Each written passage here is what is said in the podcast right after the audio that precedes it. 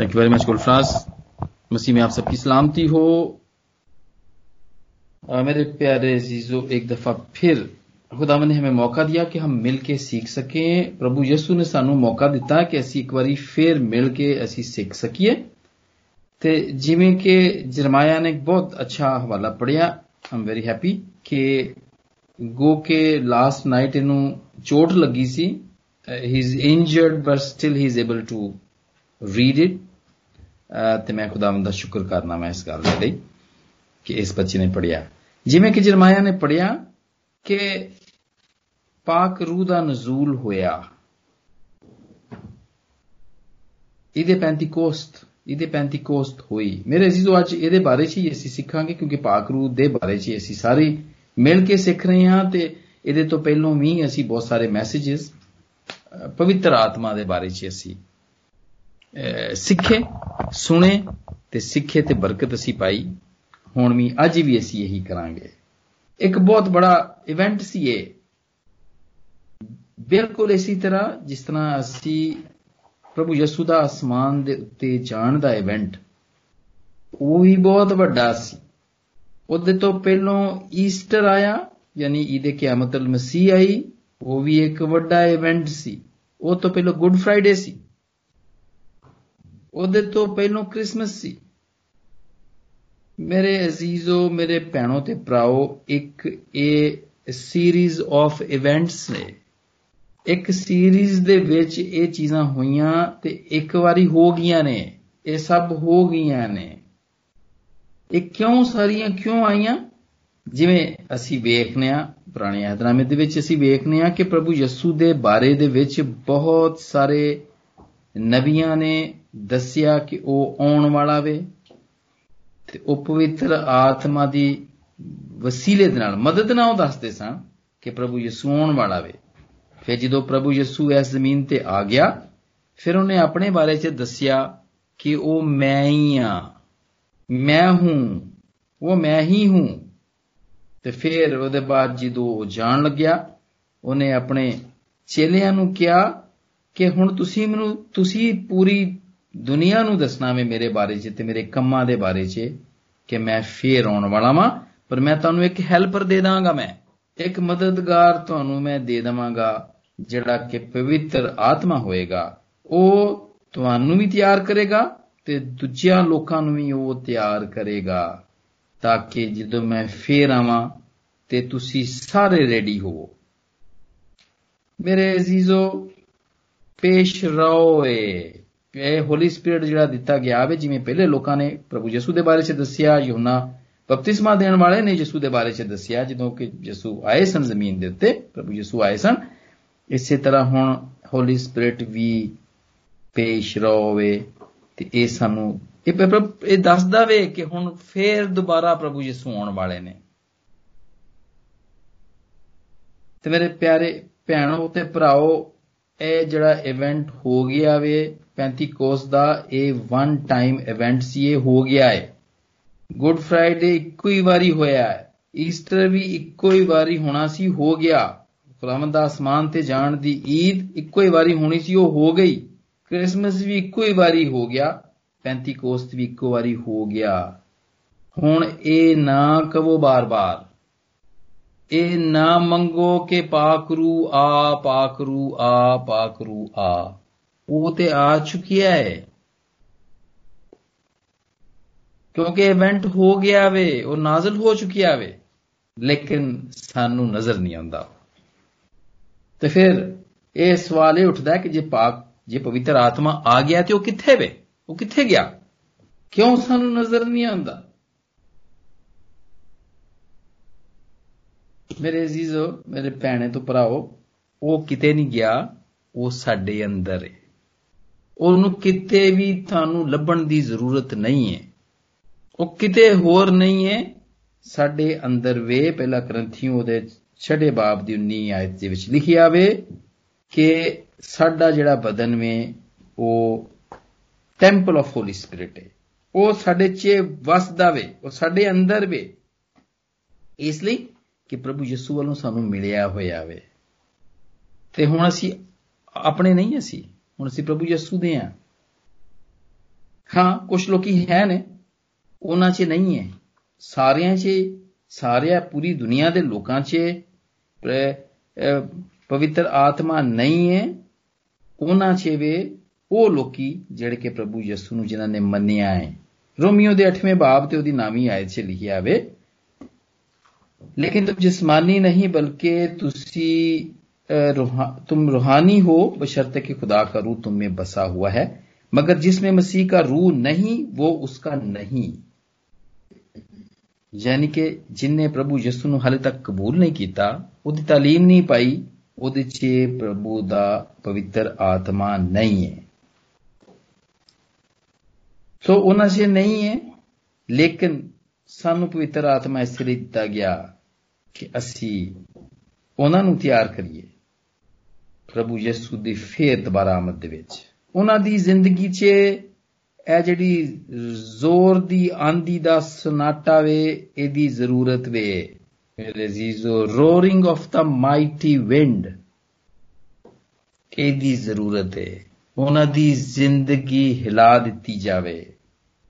ਉਹ ਆਪਣੀ ਜ਼ਿੰਦਗੀ ਨੂੰ ਹਿਲਾਉਣ ਆਪਣੀਆਂ ਉਹ ਸਾਰੀਆਂ ਚੀਜ਼ਾਂ ਤੋਂ, ਸਾਰੀਆਂ ਚੀਜ਼ਾਂ ਤੋਂ ਉਹ ਤੋਬਾ ਕਰਨ ਤੇ ਉਹਨਾਂ ਨੂੰ ਖਤਮ ਕਰਨ।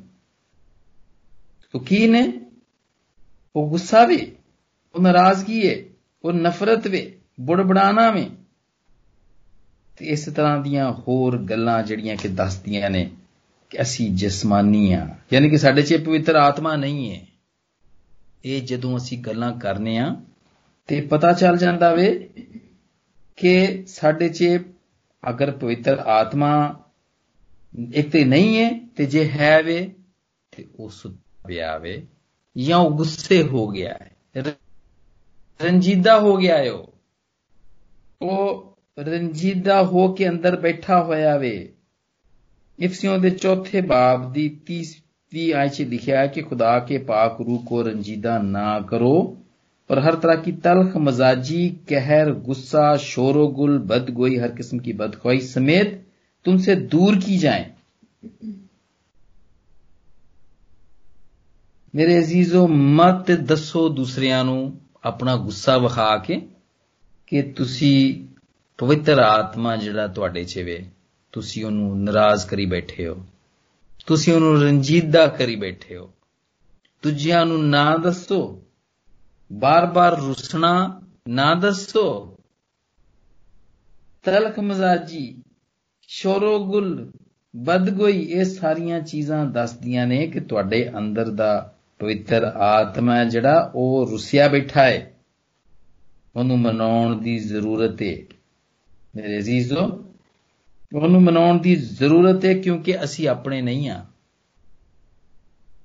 ਕਿਉਂਕਿ ਅਸੀਂ ਖਰੀਦੇ ਗਏ ਆ ਹੁਣੇ ਅਸੀਂ ਪਹਿਲਾ ਕਰੰਥੀਆਂ ਦੇ 6ਵੇਂ ਬਾਬ ਦੇ ਵਿੱਚ ਅਸੀਂ ਪੜਿਆ ਕਿ ਅਸੀਂ ਆਪਣੇ ਨਹੀਂ ਆ ਅਸੀਂ ਖਰੀਦੇ ਗਏ ਆ ਔਰ ਇਫਸੀਓਂ ਦੇ 5ਵੇਂ ਬਾਬ ਦੀ ਪਹਿਲੀ ਆਇਤ 'ਚ ਸਾਨੂੰ ਦੱਸਦਾ ਵੇ, ਖੁਦਾ ਦਾ ਬੰਦਾ ਦੱਸਦਾ ਵੇ ਕਿ ਪਸ ਅਜ਼ੀਜ਼ੋ ਅਜ਼ੀਜ਼ ਫਰਜ਼ੰਦੋ ਕੀ ਤਰ੍ਹਾਂ ਖੁਦਾ ਕੀ ਮਾਨਦ ਬਨੋ ਜਿਵੇਂ ਉਹ ਮਾਰ ਖਾ ਕੇ, ਇਹਨੇ ਉਫ ਨਹੀਂ ਕੀਤਾ।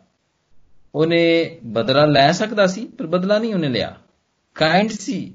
ਗੁਨੇਗਾਰਾਂ ਦੇ ਨਾਲ ਬਹਿ ਜਾਂਦਾ ਸੀ ਟੈਕਸ ਕਲੈਕਟਰ ਦੇ ਨਾਲ ਬਹਿ ਜਾਂਦਾ ਸੀ। ਕੋੜੀਆਂ ਦੇ ਨਾਲ ਬਹਿ ਜਾਂਦਾ ਸੀ। ਖੁਦਾਵੰਦਾ ਬੰਦਾ ਕਹਿੰਦਾ ਵੇ ਕਿ ਪ੍ਰਭੂ ਯਿਸੂ ਦੀ ਤਰ੍ਹਾਂ ਬਣੋ, ਖੁਦਾ ਕੀ ਮਾਨਤ ਬਣੋ।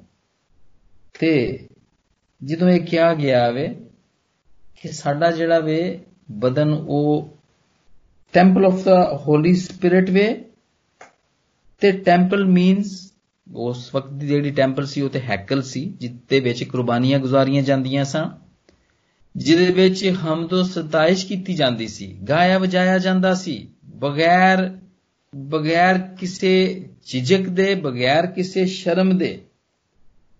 ਮੇਰੇ ਅਜ਼ੀਜ਼ੋ ਟੈਂਪਲ ਹੀ ਕਿਉਂ ਕਿਹਾ ਗਿਆ ਵੇ? ਹੈਕਲ ਹੀ ਕਿਉਂ ਕਿਹਾ ਗਿਆ ਵੇ? ਬੰਗਲਾ ਕਿਉਂ ਨਹੀਂ ਕਿਹਾ ਗਿਆ? ਸਾਡਾ ਪਾਕ ਰੂ ਦਾ ਜਿਹੜਾ ਵੇ, ਉਹ ਸਾਡੇ ਘਰ ਨੂੰ ਬੰਗਲਾ ਕਿਉਂ ਨਹੀਂ ਕਿਹਾ ਗਿਆ? ਕੋਈ ਵਿਲਾ ਕਿਉਂ ਨਹੀਂ ਕਿਹਾ ਗਿਆ? ਮਕਾਨ ਕਿਉਂ ਨਹੀਂ ਕਿਹਾ ਗਿਆ? ਉਹ ਇਸੇ ਲਈ ਨਹੀਂ ਕਿਹਾ ਗਿਆ ਕਿ ਇਸ ਬਦਨ ਦੇ ਵਿੱਚ ਇਸ ਜ਼ਿੰਦਗੀ ਦੇ ਵਿੱਚ ਕੁਰਬਾਨੀਆਂ ਹੁੰਦੀਆਂ ਰਹਿਣ, ਇਹਦੇ ਵਿੱਚ ਹਮਦੋ ਸਤਾਇਸ਼ ਹੁੰਦੀ ਰਵੇ। ਮਤ ਦੱਸੋ ਦੂਸਰਿਆਂ ਨੂੰ, ਜਦੋਂ ਤੁਸੀਂ ਹਮਦੋ ਸਤਾਇਸ਼ ਨਹੀਂ ਕਰਨਾ ਚਾਹੁੰਦੇ ਹੋ, ਜੇ ਤੁਸੀਂ ਕੁਰਬਾਨੀ ਨਹੀਂ ਕਰਨਾ ਚਾਹੁੰਦੇ ਹੋ ਮਤ ਦੱਸੋ ਦੂਜਿਆਂ ਨੂੰ ਕਿ ਤੁਸੀਂ ਪਾਕ ਰੂਹ ਨੂੰ ਨਾਰਾਜ਼ ਕਰਕੇ ਬੈਠੇ ਹੋਏ ਹੋ। ਮੇਰੇ ਅਜ਼ੀਜ਼ੋ ਫਾਇਦਾ ਵੇ ਪਾਕ ਰੂਹ ਨੂੰ ਪਵਿੱਤਰ ਆਤਮਾ ਨੂੰ ਮਨਾਉਣ ਦੀ, ਮਨਾਉਣ 'ਚ ਫਾਇਦਾ ਵੇ ਇਹਨੂੰ ਉਠਾਉਣ ਦੀ ਜ਼ਰੂਰਤ ਹੈ ਕੀ ਫਾਇਦਾ ਵੇ ਇਹ ਅਸੀਂ ਬਹੁਤ ਸਾਰੇ ਫਾਇਦੇ ਹੁਣ ਇੱਥੇ ਪੜੇ ਜਿਹੜੇ ਕਿ ਅਸੀਂ ਮੁਕੱਦਸ ਯੋਹਨਾ ਦੀ ਇੰਜੀਲ 'ਚ 16ਵੇਂ ਬਾਬ 'ਚ ਅਸੀਂ ਪੜੇ ਸਿਸਟਰ ਨੇ ਸਾਡੇ ਲਈ ਪੜਿਆ 7 ਤੋਂ ਲੈ ਕੇ 11 ਤੱਕ ਪੜਿਆ ਇਹ ਸਾਰੇ ਫਾਇਦੇ ਨੇ। ਲੇਕਿਨ ਪਹਿਲਾ ਗ੍ਰੰਥੀਓ 12ਵੇਂ ਬਾਬ ਦੀ 7ਵੀਂ ਆਇਤ ਤੋਂ ਲੈ ਕੇ 11ਵੀਂ ਆਇਤ ਤੱਕ ਤੇ ਲਿਖਿਆ ਵੇ ਕਿ ਹਰ ਸ਼ਖਸ ਦੇ ਵਿੱਚ ਜਦੋਂ ਪਾਕ ਰੂ ਜ਼ਾਹਿਰ ਹੁੰਦਾ ਵੇ, ਤੇ ਉਹਨੂੰ ਫਾਇਦਾ ਪਹੁੰਚਾਉਣ ਲਈ ਹੁੰਦਾ ਹੈ ਇਹ ਫਾਇਦੇ ਸਾਡੇ ਸਭ ਤੋਂ ਪਹਿਲਾਂ ਸਾਡੇ ਆਪਣੇ ਫਾਇਦੇ ਦੀ ਗੱਲ ਏ। ਬਹੁਤ ਸਾਰੇ ਸਾਡੇ ਅਜ਼ੀਜ਼ ਨੇ, ਦੋਸਤ ਨੇ, ਉਹ ਆਪਣਾ ਤੇ ਪਾਕ, ਆਪਣੇ ਤੇ ਪਵਿੱਤਰ ਆਤਮਾ ਨੂੰ ਰੰਜੀਦਾ ਕਰਕੇ ਬੈਠੇ ਹੁੰਦੇ ਨੇ ਤੇ ਦੂਜਿਆਂ ਦਾ ਉਹ ਦੂਜਿਆਂ ਨੂੰ ਪਵਿੱਤਰ ਆਤਮਾ ਦੇਣ ਦੀ ਕੋਸ਼ਿਸ਼ ਕਰਦੇ ਨੇ। ਇਸ ਤਰ੍ਹਾਂ ਨਹੀਂ ਹੋ ਸਕਦਾ ਮੇਰੇ ਅਜ਼ੀਜ਼ੋ। ਇਸ ਤਰ੍ਹਾਂ ਨਹੀਂ ਹੁੰਦਾ। ਕਿਉਂਕਿ ਸਭ ਤੋਂ ਪਹਿਲਾਂ ਉਹ ਤੁਹਾਨੂੰ ਆਪਣਾ ਆਪੀ ਫਾਇਦਾ ਪਹੁੰਚਾਏਗਾ। ਉਹ ਸਾਡੇ ਫਾਇਦੇ ਦੇ ਲਈ ਹੈ ਮੈਂ ਇੱਥੇ ਕੁਝ ਅੱਜ ਪੁਆਇੰਟ ਲਿਖੇ ਨੇ। ਤੁਹਾਡੇ ਨਾਲ ਮੈਂ ਮਿਲ ਕੇ ਸਿੱਖਾਂਗਾ ਕਿ ਇਹ ਕੀ ਕੀ ਫਾਇਦੇ। ਪਾਕ ਪਵਿੱਤਰ ਆਤਮਾ ਦੇ ਕੀ ਫਾਇਦੇ ਨੇ? ਲੇਕਿਨ ਸਭ ਤੋਂ ਪਹਿਲਾਂ ਆਪਣੇ ਰੁੱਸੇ ਹੋਏ ਰੰਜੀਦਾ ਪਾਕ ਰੂਹ ਨੂੰ ਮਨਾਉਣ ਦੀ ਜ਼ਰੂਰਤ ਵੇ। ਪਹਿਲਾ ਫਾਇਦਾ ਉਹ ਸਾਡੀ ਮਦਦ ਕਰਦਾ ਵੇ ਹੈਲਪਰ ਵੇ ਉਹ। ਤੇ ਇਹ ਹੋਰ ਕਿਸੇ ਨੇ ਗੱਲ ਨਹੀਂ ਕਹੀ, ਪ੍ਰਭੂ ਯਿਸੂ ਨੇ ਆਪ ਇਹ ਗੱਲ ਕਹੀ ਹੈ ਜਿਨ੍ਹਾਂ ਦੇ 14ਵੇਂ ਬਾਬ ਦੀ 26ਵੀਂ ਆਇਤ 'ਚ ਇਹ ਗੱਲ ਕਹੀ ਹੈ ਕਿ ਮੈਂ ਜਿਹੜਾ ਭੇਜਾਂਗਾ ਪਵਿੱਤਰ ਆਤਮਾ, ਉਹ ਤੁਹਾਨੂੰ ਸਾਰੀਆਂ ਗੱਲਾਂ ਦੱਸੇਗਾ। ਜਿਹੜੀਆਂ ਮੈਂ ਤੁਹਾਨੂੰ ਦੱਸਿਆ ਵੇ, ਉਹ ਸਾਰੀਆਂ ਗੱਲਾਂ ਉਹ ਦੱਸੇਗਾ ਤੁਹਾਨੂੰ। ਹੁਣ ਮੇਰੇ ਅਜ਼ੀਜ਼ੋ, ਜਦੋਂ ਕਿ ਪਾਕ ਰੂ ਸਾਡੇ 'ਚ ਆ ਗਿਆ ਵੇ, ਵਸਦਾ ਵੇ, ਤੇ ਫਿਰ ਅਸੀਂ ਪਾਕ ਰੂ ਦੇ ਉੱਤੇ ਨਿਸਾਰ ਕਰੀਏ। ਪਾਕ ਰੂ ਨੂੰ ਪੁੱਛੀਏ, ਹੈਲਪਰ ਹੈ ਉਹ? ਉਹ ਹੈਲਪ ਕਰੇਗਾ। ਹੀ ਇਜ਼ ਅ ਹੈਲਪਰ ਦੂਜਾ ਫਾਇਦਾ, ਪਾਕ ਰੂ ਆਇਆ ਵੇ, ਪਵਿੱਤਰ ਆਤਮਾ ਆਇਆ ਵੇ, ਕਿ ਉਹ ਦੁਨੀਆ ਨੂੰ ਮੁਜਰਮ ਠਹਿਰਾਏ। ਉਹ ਖਾਸ ਤੌਰ ਤੇ ਲੋਕੀ ਜਿਹੜੇ ਕਿ ਪ੍ਰਭੂ ਯਿਸੂ ਨੂੰ ਕਬੂਲ ਨਹੀਂ ਕਰਦੇ ਜਾਣਦੇ ਤੇ ਹੈ ਨੇ ਪ੍ਰਭੂ ਯਿਸੂ ਨੂੰ ਲੇਕਿਨ ਉਹ ਕਬੂਲ ਨਹੀਂ ਕਰਦੇ ਜੀ ਉਹਨਾਂ ਦੇ 16ਵੇਂ ਬਾਪ ਦੀ 8वीं आयत से और वो आकर दुनिया को गुनाह और रास्तबाजी और अदालत के बारे में कसूरवार ठहराएगा गुनाह के बारे में इसलिए कि वो मुझ पर ईमान नहीं लाते ਜਿਹੜੇ ਜਿਹੜੇ ਪ੍ਰਭੂ ਯਿਸੂ ਦੇ ਉੱਤੇ ਬਿਲੀਵ ਨਹੀਂ ਕਰਦੇ ਉਹਨਾਂ ਨੂੰ ਉਹ ਕ੍ਰਿਮੀਨਲ ਠਹਿਰਾਏਗਾ ਮੁਜਰਮ ਠਹਿਰਾਏਗਾ ਉਹ ਤੇ ਫਿਰ ਉਹਦੇ ਬਾਅਦ ਪਾਖਰੂ ਹੈਲਪਰ ਵੇ ਤੇ ਇਹ ਜਿਹੜਾ ਵੇ ਇਹ ਯਿਸੂ ਦੇ ਮੰਨਣ ਵਾਲਿਆਂ 'ਚ ਵਸਿਆ ਹੋਇਆ ਵੇ ਤੇ ਉਹ ਸਾਨੂੰ ਜਿਹੜਾ ਵੇ, ਉਹ ਉਭਾਰਦਾ ਵੇ ਚੰਗੇ ਕੰਮਾਂ ਦੇ ਲਈ ਫਿਲ ਕਰਦਾ ਵੇ ਉਹ ਸਾਨੂੰ। ਤੇ ਜਦੋਂ ਅਸੀਂ ਫਿਲ ਹੁੰਨੇ ਆ ਤੇ ਅਸੀਂ ਨੇਕੀ ਦੇ ਕੰਮ ਕਰਨੇ ਆ ਮਿਹਰਬਾਨੀ ਕਰਨੇ ਆ, ਗੁੱਸਾ ਨਹੀਂ ਕਰਦੇ ਆ, ਆਰਾਮ ਨਾਲ ਕਿਸੇ ਦੀ ਗੱਲ ਸੁਣ ਲੈਨੇ ਆ। ਪਰਹੇਜ਼ਗਾਰੀ ਕਰਨੇ ਆ, ਜਿਹੜੀ ਚੀਜ਼ ਮਨਾ ਹੈ ਖਾਣੀ, ਉਹ ਨਹੀਂ ਖਾਂਦੇ ਅਸੀਂ। ਇਮਾਨਦਾਰੀ ਤੇ ਹੋਰ ਵੀ ਇਸ ਦੀਆਂ ਬਹੁਤ ਸਾਰੀਆਂ ਗੱਲਾਂ, ਇਹ ਪਾਕਰੂ ਦੇ ਫਿਲ ਦੇ ਨਾਲ ਨੇ। ਫਿਰ ਸਾਨੂੰ ਸਮਝ ਦਿੰਦਾ ਵੇ, ਪਵਿੱਤਰ ਆਤਮਾ ਸਾਨੂੰ ਸਾਨੂੰ ਸਮਝ ਦਿੰਦਾ ਵੇ। ਤੇ ਸਾਨੂੰ ਕੂਵਤ ਸਾਨੂੰ ਬੜਾਉਂਦਾ ਵੇ ਉਹ ਵਧਾਉਂਦਾ ਏ ਸਾਨੂੰ ਸਾਨੂੰ ਜਿਸਮਾਨੀ ਕੂਵਤ ਵੀ ਦਿੰਦਾ ਵੇ ਰੂਹਾਨੀ ਕੂਵਤ ਵੀ ਦਿੰਦਾ ਵੇ ਤੇ ਅਸੀਂ ਉਹਦੇ ਵਸੀਲੇ ਨਾਲ ਜਿਹੜੀਆਂ ਵੀ ਲੁਕੀਆਂ ਹੋਈਆਂ ਗੱਲਾਂ ਨੇ ਉਹ ਅਸੀਂ ਜਾਣ ਲੈਨੇ ਆ ਪਹਿਲਾ ਕਰੰਥੀਓ ਦੇ ਦੂਜੇ ਬਾਬ ਦੀ 10ਵੀਂ ਆਇਤ 'ਚ ਲਿਖਿਆ ਵੇ ਕਿਉਂਕਿ रूह सब बातें बल्कि खुदा की तय की बातें भी दरियाफ्त कर लेता है ਪ੍ਰੋਬਲਮਸ ਸਾਨੂੰ ਪਤਾ ਚੱਲ ਜਾਂਦੇ ਨੇ ਜਦੋਂ ਕੋਈ ਬਿਮਾਰੀ ਠੀਕ ਨਹੀਂ ਹੁੰਦੀ ਏ, ਜਦੋਂ ਕੋਈ ਜੌਬ ਨਹੀਂ ਮਿਲ ਰਿਹਾ ਹੁੰਦਾ, ਸਾਨੂੰ ਅਸੀਂ ਦੁਆ 'ਚ ਝੁਕਨੇ ਆ ਸਾਨੂੰ ਪਤਾ ਚੱਲਦਾ ਵੇ ਕਿ ਗੜਬੜੇ ਖੁਦਾ ਸਾਡੇ ਨਾਲ ਨਾਰਾਜ਼ ਏ, ਕੋਈ ਕਰਸ ਵੇ ਸਾਡੇ ਤੇ, ਕੋਈ ਲਾਨਤ ਵੇ। ਤੇ ਇਸ ਤਰ੍ਹਾਂ ਦੀਆਂ ਹੋਰ ਬਹੁਤ ਸਾਰੀਆਂ ਗੱਲਾਂ। ਇਹ ਆਖਰੀ ਜ਼ਮਾਨਾ ਹੈ ਜੇ ਪ੍ਰਭੂ ਦਾ ਪਾਕ ਪਵਿੱਤਰ ਆਤਮਾ ਸਾਨੂੰ ਇਹ ਦੱਸਦਾ ਵੇ ਕਿ ਆਖਰੀ ਜ਼ਮਾਨਾ ਹੈ, ਜਿੰਨੇ ਵੀ ਅੱਜ ਅਸੀਂ ਇੱਥੇ ਜਮਾ ਆਵਾਂ ਸਾਰੇ ਹੀ ਜਮਾ ਆਵਾਂ ਅਸੀਂ। ਇਹ ਐਵੇਂ ਜਮਾ ਨਹੀਂ ਆ ਅਸੀਂ। ਸਾਡੇ 'ਚ ਪਵਿੱਤਰ ਆਤਮਾ ਕੰਮ ਕਰ ਰਿਹਾ ਵੇ, ਕੋਈ ਗਾ ਰਿਹਾ ਵੇ, ਕੋਈ ਵਜਾ ਰਿਹਾ ਵੇ, ਕੋਈ ਟੈਕਸਟ ਰੀਡਿੰਗ ਕਰ ਰਿਹਾ ਵੇ, ਕੋਈ ਪਾਕ ਕਲਾਮ ਸ਼ੇਅਰ ਕਰ ਰਿਹਾ ਵੇ। ਸਭ ਪਵਿੱਤਰ ਆਤਮਾ ਦੀ ਦੇ ਵਸੀਲੇ ਦੇ ਨਾਲ ਏ। ਤੇ ਉਹ ਸਾਨੂੰ ਗਾਈਡ ਕਰਦਾ ਵੇ। ਪਵਿੱਤਰ ਆਤਮਾ ਸਾਨੂੰ ਗਾਈਡ ਕਰਦਾ ਵੇ ਸੱਚਾਈ ਦੇ ਬਾਰੇ 'ਚ ਉਹ ਸਾਨੂੰ ਸੱਚੀਆਂ ਗੱਲਾਂ ਦੱਸਦਾ ਵੇ ਤੇ ਲਿਖਿਆ ਹੈ ਕਿ ਜਬ ਉਹ ਵੀ ਯਾਨੀ ਕਿ ਰੂਏ ਹਕ ਆਏਗਾ ਯੂਨਾ ਦੇ 16ਵੇਂ ਬਾਬ ਦੀ 13ਵੀਂ ਆਇਤ 'ਚ ਲਿਖਿਆ ਹੈ तो तुमको तमाम सच्चाई की राह दिखाएगा इसलिए कि वो अपनी तरफ से नहीं कहेगा लेकिन जो कुछ सुनेगा वो ही कहेगा और तुम्हें आइंदा की खबरें देगा ਜਿਹੜੀ ਗੱਲ ਕੀਤੀ ਬੁਰੇ ਵਕਤ ਦੀ ਅੱਛਾ ਵਕਤ ਆਉਣ ਵਾਲਾ ਵੇ। ਦੁਆ ਜਿਸੀ ਬੈਠਨੇ ਆ, ਸਾਨੂੰ ਸਾਈਨ ਮਿਲਦੇ ਨੇ। ਬੁਰਾ ਵਕਤ ਹੈ, ਬੁਰਾ ਵਕਤ ਚੱਲ ਰਿਹਾ ਵੇ। ਅਸੀਂ ਜਮਾ ਇਸੇ ਲਈ ਜਮਾ ਆਵਾਂ ਸੀ ਕਿ ਅਸੀਂ ਆਪਣੇ ਆਪ ਨੂੰ ਤਿਆਰ ਕਰ ਸਕੀਏ। ਲੇਕਿਨ ਇਹ ਪ੍ਰਭੂ ਦਾ ਪਵਿੱਤਰ ਆਤਮਾ ਹੈ ਜਿਹੜਾ ਸਾਨੂੰ ਦੱਸਦਾ ਵੇ।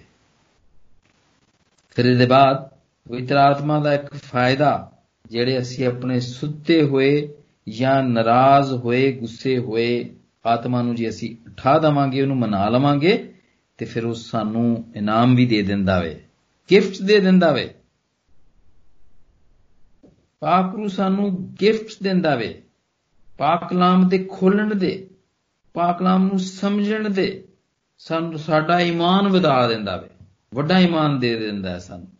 ਤੇ ਈਮਾਨ ਦੇ ਉੱਤੇ ਪ੍ਰਭੂ ਯਿਸੂ ਨੇ ਵੀ ਕਿਹਾ ਸੀ ਕਿ ਜੇ ਤੁਹਾਡੇ ਰਾਈ ਦੇ ਦਾਣੇ ਦਾ ਵੀ, ਜੇ ਤੁਹਾਡੇ ਕੋਲ ਈਮਾਨ ਹੋਵੇ ਤਾਂ ਤੁਸੀਂ ਪਹਾੜਾਂ ਨੂੰ ਹਿਲਾ ਸਕਦੇ ਹੋ। ਸ਼ਿਫਾ ਦੇਣ ਦੀ ਕੂਵਤ ਦੇ ਦਿੰਦਾ ਵੇ, ਮੌਜਜ਼ਿਆਂ ਦੀ ਕੁਦਰਤ ਦੇ ਦਿੰਦਾ ਵੇ, ਨਬੂਵਤ ਦੇ ਦਿੰਦਾ ਵੇ। ਰੂਹ ਦਾ ਇਮਤਿਆਜ਼, ਆਤਮਾ ਦਾ ਉਹ ਉਹ ਦੇ ਦਿੰਦਾ ਵੇ, ਫ਼ਰਕ ਦੇ ਦਿੰਦਾ ਹੈ ਪਤਾ ਪਤਾ ਦੱਸ ਦਿੰਦਾ ਕਿ ਜਿੱਦਾਂ ਮੈਂ ਗੱਲ ਕਰ ਰਿਹਾ, ਬੰਦਾ ਠੀਕ ਹੈ ਜਾਂ ਨਹੀਂ ਠੀਕ ਹੈ। ਇਸੇ ਤਰ੍ਹਾਂ ਤਰ੍ਹਾਂ ਤਰ੍ਹਾਂ ਦੀ ਜ਼ਬਾਨਾਂ ਤੇ ਜ਼ਬਾਨਾਂ ਦਾ ਤਰਜਮਾ ਵੀ ਮੈਂ ਮੈਨੂੰ ਬੜੇ ਅੱਛੇ ਤਰੀਕੇ ਨਾਲ ਪਤਾ ਹੈ ਤੇ ਮੈਂ ਆਮ ਵੈਰੀ ਇੰਪ੍ਰੈਸਡ ਮੈਂ ਆਪਣੀ ਵਨ ਆਫ ਮਾਈ ਆਂਟ ਤੋਂ ਕਿ ਉਹ at least 7 to 8 different languages ਉਹ ਬੋਲ ਸਕਦੀ ਹੈ। ਤੇ ਇਹ ਪਾਕਰੂ ਦਾ ਗਿਫਟ ਹੈ ਉਹਨਾਂ ਨੂੰ। ਬਹੁਤ ਸਾਰੀਆਂ ਜ਼ੁਬਾਨਾਂ ਉਹ ਸਮਝਦੇ ਨੇ, ਉਹ ਬੋਲਦੇ ਨੇ। ਉਰਦੂ, ਪੰਜਾਬੀ, ਫਾਰਸੀ, ਪਸ਼ਤੋ, ਇਹਦੇ ਇਲਾਵਾ ਅਰਬਿਕ ਬੋਲ ਸਕਦੇ ਨੇ ਤੇ ਇਹ ਗਿਫਟ ਇਹਨਾਂ ਨੂੰ ਮਿਲਿਆ। ਇਹਦਾ ਜ਼ਿਕਰ ਸੀ, ਪਹਿਲਾ ਕਰੰਥੀਆਂ ਦੇ 12ਵੇਂ ਬਾਬ ਦੀ 7ਵੀਂ ਆਇਤ 'ਚ ਵੇਖ ਸਕਦੇ ਆ ਮੇਰੇ ਪਿਆਰੇ ਅਜ਼ੀਜ਼ੋ ਅੱਜ ਕੱਲ ਇੱਕ ਗੱਲ ਬੜੀ ਗਰਦਸ਼ ਕਰ ਰਹੀ ਹੈ ਤੇ ਉਹ ਵੇਖ ਰਹੇ ਆ ਕਿਉਂਕਿ ਇਹ ਸਾਰਾ ਵਾਇਰਸ ਦਾ ਜਿੰਨਾ ਵੀ ਮਾਹੌਲ ਹੈ ਇਹਦੇ 'ਚ ਉਹ ਇੱਕ ਇੱਕ ਚਿਪ ਬਣਾਉਣਾ ਚਾਹ ਰਹੇ ਨੇ ਤਾਂ ਕਿ ਲੋਕਾਂ ਨੂੰ ਟ੍ਰੇਸ ਕਰ ਸਕਣ, ਲੋਕਾਂ ਨੂੰ ਉਹ ਕੰਟਰੋਲ ਕਰ ਸਕਣ। ਤੇ ਕਿਹਾ ਜਾਂਦਾ ਹੈ ਕਿ ਉਹਦੇ ਤੇ ਉਸ ਚਿਪ ਦੇ ਤੇ 666 ਲਿਖਣਾ ਚਾਹ ਰਹੇ ਨੇ। ਲੇਕਿਨ ਮੇਰੇ ਅਜ਼ੀਜ਼ੋ, ਮੇਰੇ ਭੈਣੋ ਤੇ ਭਰਾਓ ਤੇ ਬਜ਼ੁਰਗੋ, ਪਵਿੱਤਰ ਆਤਮਾ ਸਾਡੀ ਜ਼ਿੰਦਗੀ ਤੇ ਆਪਣੀ ਮੋਹਰ ਕਰ ਦਿੰਦੀ ਏ। ਮੋਹਰ ਸੀਲ ਲੀਗਲ ਵੇ ਲੀਗਲ ਅਸੀਂ ਲੀਗਲ ਖੁਦਾ ਦੇ ਬੱਚੇ ਆ। ਲੀਗਲੀ ਅਸੀਂ ਖੁਦਾ ਦੇ ਬੱਚੇ ਆ। ਅਸੀਂ ਅਵਾਰਾ ਨਹੀਂ ਆ। ਇਹ ਨਹੀਂ ਹੈ ਕਿ ਤੁਸੀਂ ਕੋਈ ਵੀ ਫੜ ਕੇ ਸਾਡੇ ਤੇ ਚਿਪ ਪਾ ਦੇਗਾ, ਤਾਂ 666 ਕਰ ਦੇਗਾ ਤੇ ਅਸੀਂ ਸ਼ੈਤਾਨ ਦੇ ਹੋ ਜਾਵਾਂਗੇ, ਜਿਹੜਾ ਕਿ ਉਹਦਾ ਉਹਦਾ ਨਿਸ਼ਾਨ ਹੈ। ਸਾਡੇ ਤੇ ਆਲਰੇਡੀ ਹੀ ਸੀਲ ਹੋ ਚੁੱਕੀ ਏ। ਅਸੀਂ ਲੀਗਲੀ ਉਹਦੇ ਬੱਚੇ ਆ। ਤੇ ਉਹਨੇ ਸਾਡੇ ਤੇ ਇਹ ਮੋਰ ਕੀਤੀ ਏ।